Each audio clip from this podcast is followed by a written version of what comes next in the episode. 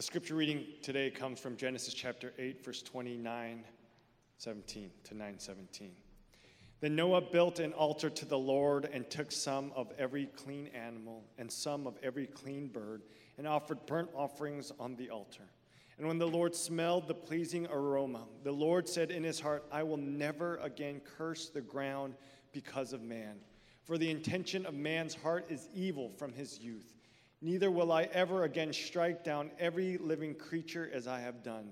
While the earth remains, seed time and harvest, cold and heat, summer and winter, day and night shall not cease. And God blessed Noah and his sons and said to them, Be fruitful and multiply and fill the earth. The fear of you and the dread of you shall be upon every beast of the earth and upon every bird of the heavens, upon everything that creeps on the ground and all the fish of the sea. Into your hand they are delivered. Every moving thing that lives shall be food for you. And as I gave you the green plants, I give you everything. But you shall not eat flesh with its life, that is, its blood. And for your lifeblood I will require a reckoning. From every beast I will require it, and from man. From this, from his fellow man, I will require a reckoning for the life of man.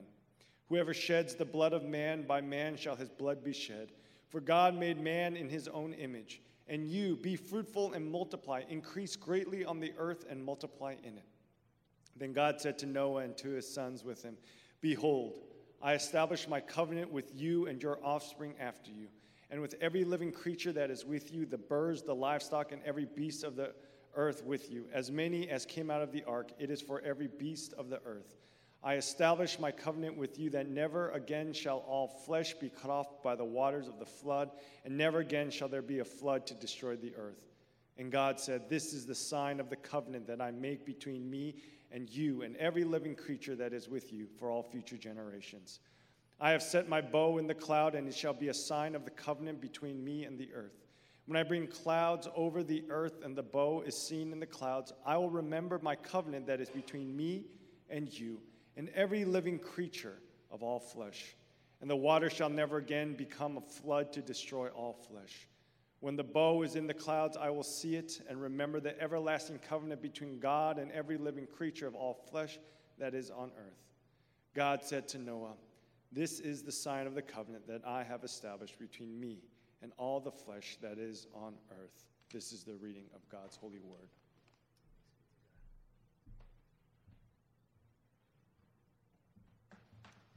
Morning. Let's uh, pause and pray together again. Father, we're grateful for your word, and we ask now that as we look to it, your Holy Spirit would speak your truth and your hope and your grace to us. Amen. This summer, we have been working through the opening chapters of the Old Testament book of Genesis, and the passage that we've just heard read for us tells us what happened to Noah and his family after the waters of the flood receded and they climbed out of the ark. They, they climbed out of the ark into a world in which three spiritual dynamics were at play. And these, these three spiritual dynamics are actually still at play in the world that you and I live in today. And these dynamics are first, the persistence of sin, second, the promise of life, and third, the mystery of grace. Those are the things I want to talk about today. So, first, um, the persistence of sin. Um, sin is persistent, it doesn't go away very easily. You see that in, in this story. So here's what happened in the flood. In the flood, essentially, what God did is He took the most righteous man in the world in his generation. That's what we saw last week. That's who Noah was. The most righteous man in the world in his generation. God took that man and set him and his family apart by themselves in the ark. Now, if, if Noah's, listen, if he's the most righteous man in the world, what, what, what does that mean? Well, he must have, must have been a man of prayer, right? He must have been a man of faith.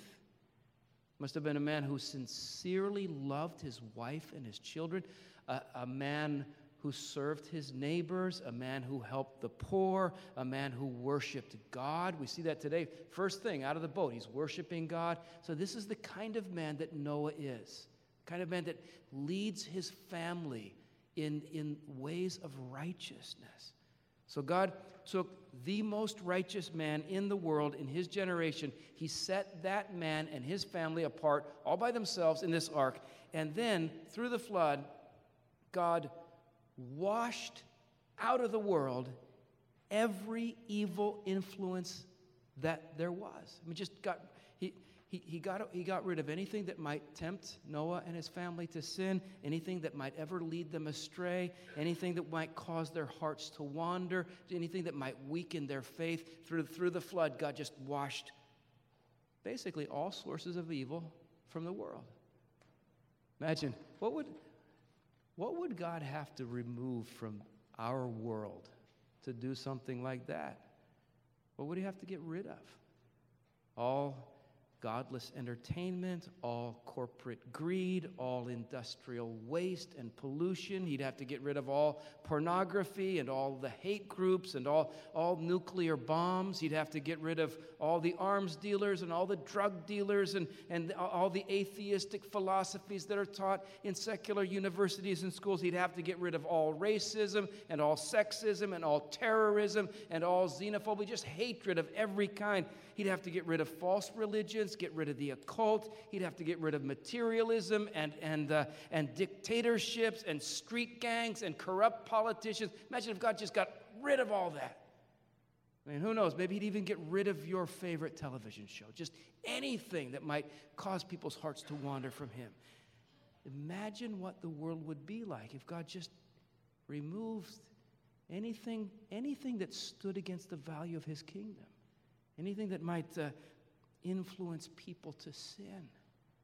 Well, that's, that's the story of Noah. That's what God did for Noah. He took God, so this is what's going on here. The most righteous family in the whole world climbs out of a boat into a world from which every evil influence has been removed. And guess what got off the boat with them? sin, their own sin. Human sin was still there. All the floods, the waters of the flood hadn't washed it away. And you you see this throughout the passage. For example, verse 5 through 7. This is on their very first day on dry ground. God basically says to Noah, He says, Noah, you know what? We need to come up with some laws that will govern what to do when one of you murders one of the others. We need to have just have some laws. He says, Whoever sheds the blood of man, by man shall his blood be shed. We need, God says, we need laws to govern homicide. Can you imagine if you're Noah? If I were Noah, I'd be like, God, what are you talking about? Homicide, murder. It's me, Noah. It's, we're the most righteous family in the world. We're not going to do that. We don't need those kind of laws. And God is like, Oh, yes, you do. And in, in, in verse 2 and 3 of chapter 9, God says, And Noah, you know, the animals are going to be scared to death of you. Animals are going to fear you, you and your progeny, you and your descendants. Everywhere you go in this planet, you are going to wreak ecological havoc on the environment. Everywhere you go, every species of animal will tremble with fear because of you. Your, you and your descendants are going to destroy the planet. Now, if I'm, again, if I'm Noah, I'd be like, God, come on. Who, who you think you're talking to here? It's me, Noah. I'm the guy who just saved all the species of animals. Remember me? I brought them on the boat. I've been feeding them. I've been brushing their fur every day. I've been cleaning up their mess. I'm the animal lover. My family's not going to destroy the planet. And God's like, oh, yes, you will. The most righteous family in the world is preserved. Every evil influence is gone sin is still there. It's persistent. Won't go away. And, and the, reason, the reason for this is because have you ever, ever just been discouraged by your own sin? Feel like, man, I wish I could just stop being selfish. I wish I could stop being such a coward. I wish I would be more loving. The, the reason it won't go away is because our sin is not caused by external factors. I mean, if you could somehow isolate yourself from every evil influence in, in the world, your brokenness, your cowardice, your selfishness, it would still be there with you. And the reason for this is because sinfulness, it, it's not outside us, it's inside us. That's what God says here in verse 21 of chapter 8. He looks at, he looks at this righteous family climbing out of this boat, and he says, The intention of man's what? Man's heart the heart of mankind, he said, is evil from his youth. It's something inside. Years, years ago, a, a uh, researcher conducted a survey in which he, he posed a hypothetical question to some people. And the question he asked was he said, Would you be willing to try on a sweater that had been worn by Adolf Hitler? And everybody was like, no, gross. I would never, I would never do that. And, and so then he began to ask a series of questions, offering money and in, with increasing amounts. Like, would you do it for $50? No. Would you do it for $100? No. Would you do it for $500? No. And then he asked one final hypothetical, hypothetical question. He said, what if we were to unravel the yarn of that sweater wash and dry the yarn and reknit it again into a new sweater, would you then be willing to put on a sweater that had been worn by uh, Adolf Hitler? And most of the people still said, No way, I would never let something come into contact with my body that had once touched the skin of that evil man. And what that survey proves is nothing, doesn't really prove anything, but it illustrates, I think. Um, a tendency that we have. I have this. As humans, we tend, we tend to view evil as something that's extrinsic to us, it's on the outside. So if I can just stay away from bad people and bad places and bad movies and bad TV shows and bad cities and bad, if I can just stay away from those things, it won't get me. But the Bible says that evil, sin, human sin, is not something extrinsic to us, it's something intrinsic. The brokenness is in here, it's an internal problem. And so, have you ever, have you ever eh, eh, discovered this? You can't solve an internal problem by making an, an external change. A lot of, uh, uh, uh many Christian men have discovered this. Maybe when they're younger men, they really feel in a very heavy way that they're struggling with what St. John, in his first epistle, he called it the lust of the eye. They, they find themselves just really struggling. They're looking, every time they're looking at women or pictures of women, they're, they're feeling impure desires, they're thinking wrong thoughts, and they know this is bad. And so they say to themselves, if I could just get married, then my eye would be only for my wife, then I'd have a healthy way to express my, my passion. I wouldn't struggle with this anymore. And they get married, and three days into the honeymoon, they find their head turning and their eyes looking, you know, at what? The cleaning woman in the hotel. And they're like, what in the world is wrong with me? I made a change, but I'm still the same. Or let, us imagine there's a Christian woman and she, she really struggles with anger. She's just so mad at so many people in her church, her congregation. She's mad at this person for doing that. She's mad at that person for saying this. She's mad at somebody else for failing to do something else. She's just angry at people in the church. And she says to herself, if I could just find a better church, you know, a higher caliber of people, so, you know, then I wouldn't have this problem. And so she leaves that congregation, joins another, and you know what happens. Within six months, the anger is there again. Why? Why? You can't solve internal problems by making external changes. All, listen, all the waters of the flood couldn't wash human sin away, right? It, it's this persistent thing. Sometimes it's so discouraging, isn't it? Persistent, our sin is because, um, because wherever you go, there you are. And wherever you are, your brokenness and your unbelief and your selfishness and your cowardice. It's right there with you. Let's, let's be honest, as, as, as for those of us here who are really, our heart's desire is to honor God and follow Jesus, sometimes isn't that so discouraging? Just so discouraging. Sometimes as Christians, you even find, you know, you ever, you ever experience this that you, you find that you can't even you can't even love the people that you love most in the whole world. You can't even love them the way you want to. Just your own selfishness gets in the way of loving your, your parents or loving your siblings or loving your, your spouse. It just it won't go away. The Apostle Paul talked about that in Romans chapter 7, verse 21. He said this this is his testimony. He said, I find this law at work, although I want to do good evil is right there with me.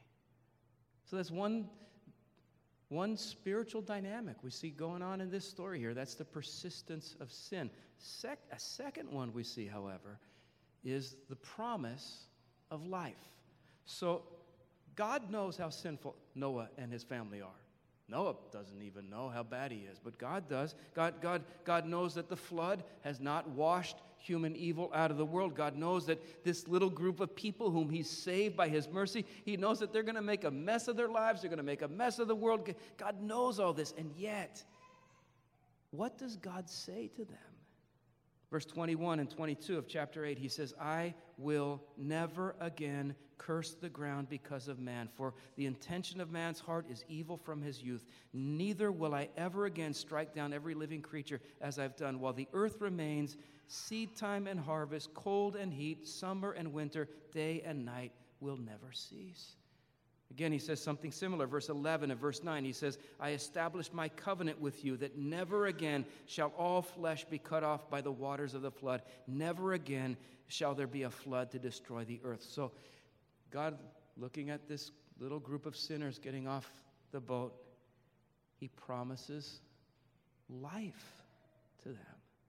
Now, you notice that two times God says uh, these words to Noah. He says, Be fruitful and multiply and fill the earth. He says that in verse 1 of chapter 9. He says it again in verse 7 of chapter 9 Be fruitful and multiply and fill the earth. And if those words sound familiar to you, it's because those were the, do you remember? Those were the words God said at the very beginning of creation. He spoke those words over, over human beings in, in Genesis chapter 1, long before the fall, long before there was sin. That was God's original purpose for human beings be fruitful, multiply, fill the earth.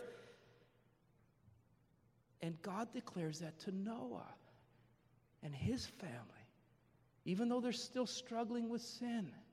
So essentially, here's what's going on in, in the story of Noah God is saying to Noah,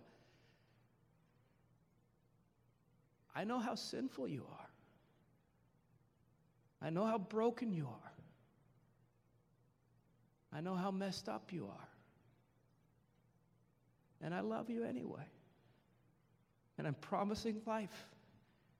And even though you're broken, I still have a purpose for you. can you imagine what it would feel like for God to say that to you?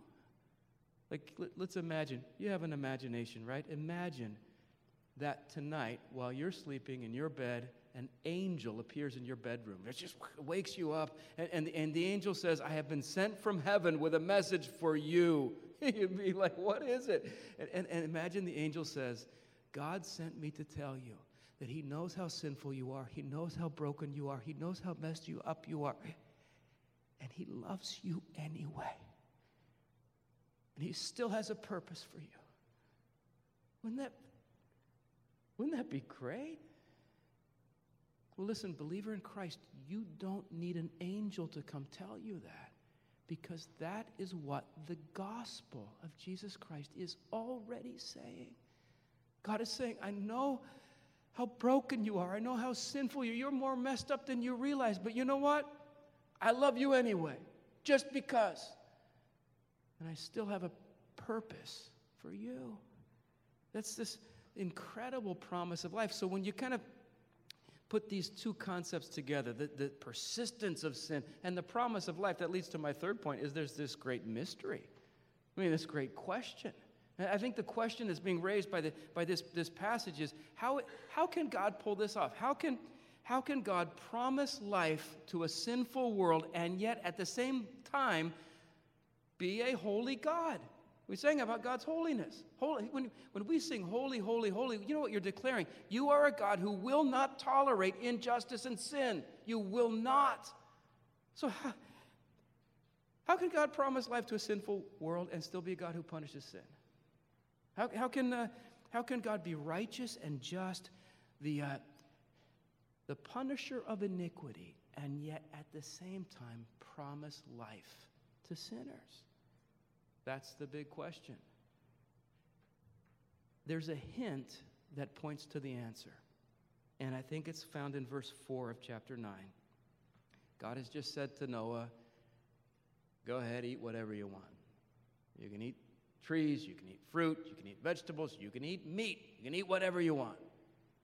And he says, verse 4 But you shall not eat flesh with its life, that is, its blood.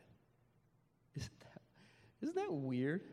I mean, why in the world we just had a flood. The whole earth has changed. We're trying to start our life over again, and God is giving us some kind of dietary restriction here. What in the what is going? It's so bizarre, isn't it? Why would God even talk about blood at this point? What is going on here? Well, listen. Many scholars have looked at this, and, and their sense is that even at this early, early, primeval stage of our development as, as the human race, God is beginning to train his people to have a reverent understanding of the sacred nature of blood. Just this kind of rudimentary way, God is be- beginning to, to teach us to view blood as sacred. Again, why? Because someday God knew blood would be shed to atone for our sin. Noah and his family have been looking at water for the last how many months? Looking out the window of this ark. All they see is water, water, water, water. All the water didn't help. It washed the world a million times, didn't wash sin away. All the water in the world didn't help. And so God says it's time to stop talking about water. And you talk about blood. Only shed blood will someday solve the problem of your sin. And I think that what he's, he's, he's pointing to here, he's pointing to the cross of his son. That's the answer to the question how can God be holy, righteous? He punishes sin, and yet, God who spares sinners, the answer is found on the cross because, listen, God gives life to sinners by giving the death they deserve to his son Jesus. The Apostle Paul described that in very theological terms in Romans chapter 3, verse 25 and 26.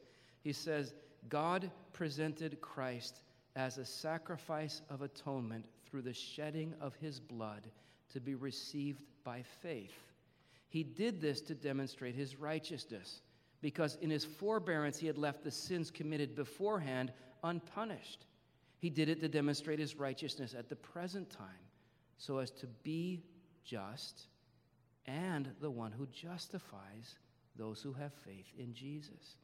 The, the waters of the flood could not wash away the corruption of human sin. The blood of God's Son can and does and did. And the mystery is a mystery of grace. The, the way that God can give life to sinners and still be one who punishes sin is by giving the death to himself in the person of Jesus. Now, the sign that God gives them is the, the rainbow. And that's the beautiful part of this story because what, what is more beautiful than a rainbow? You've, you've seen them, right? It's just amazing. You, Listen, I'm not a young guy anymore, and yet, uh, how many rainbows have I seen in my life? Every time there's a new one, I stop with wonder. Isn't it so amazing? I mean, you've seen them before, but they always catch your eye. They're so beautiful. And God says, this is, the, this is the sign of my promise. This is the sign of, of, the covenant, Noah, that I'm making with you. It's the, it's the bow in the clouds. So in verse 12 and 13 of chapter 9, it says, And God said, this is the sign of the covenant that I make between me and you and every living creature that is with you. For all future generations, I have set my bow in the cloud, and it shall be a sign of the covenant between me and the earth. It's the rainbow.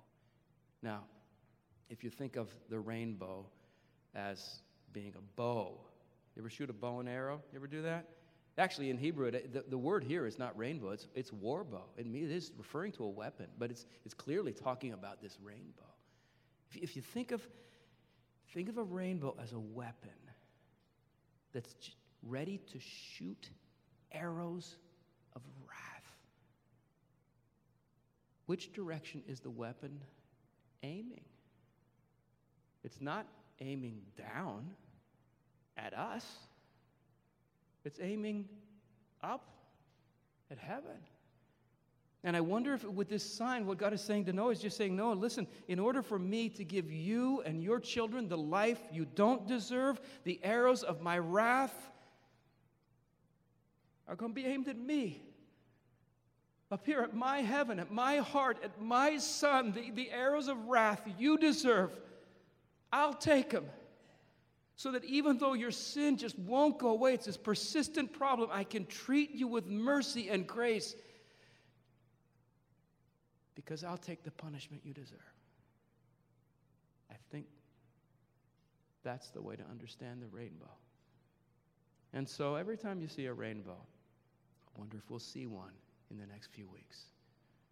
God says, every time I see a rainbow, it's going to remind me that I'm never going to stop loving my people.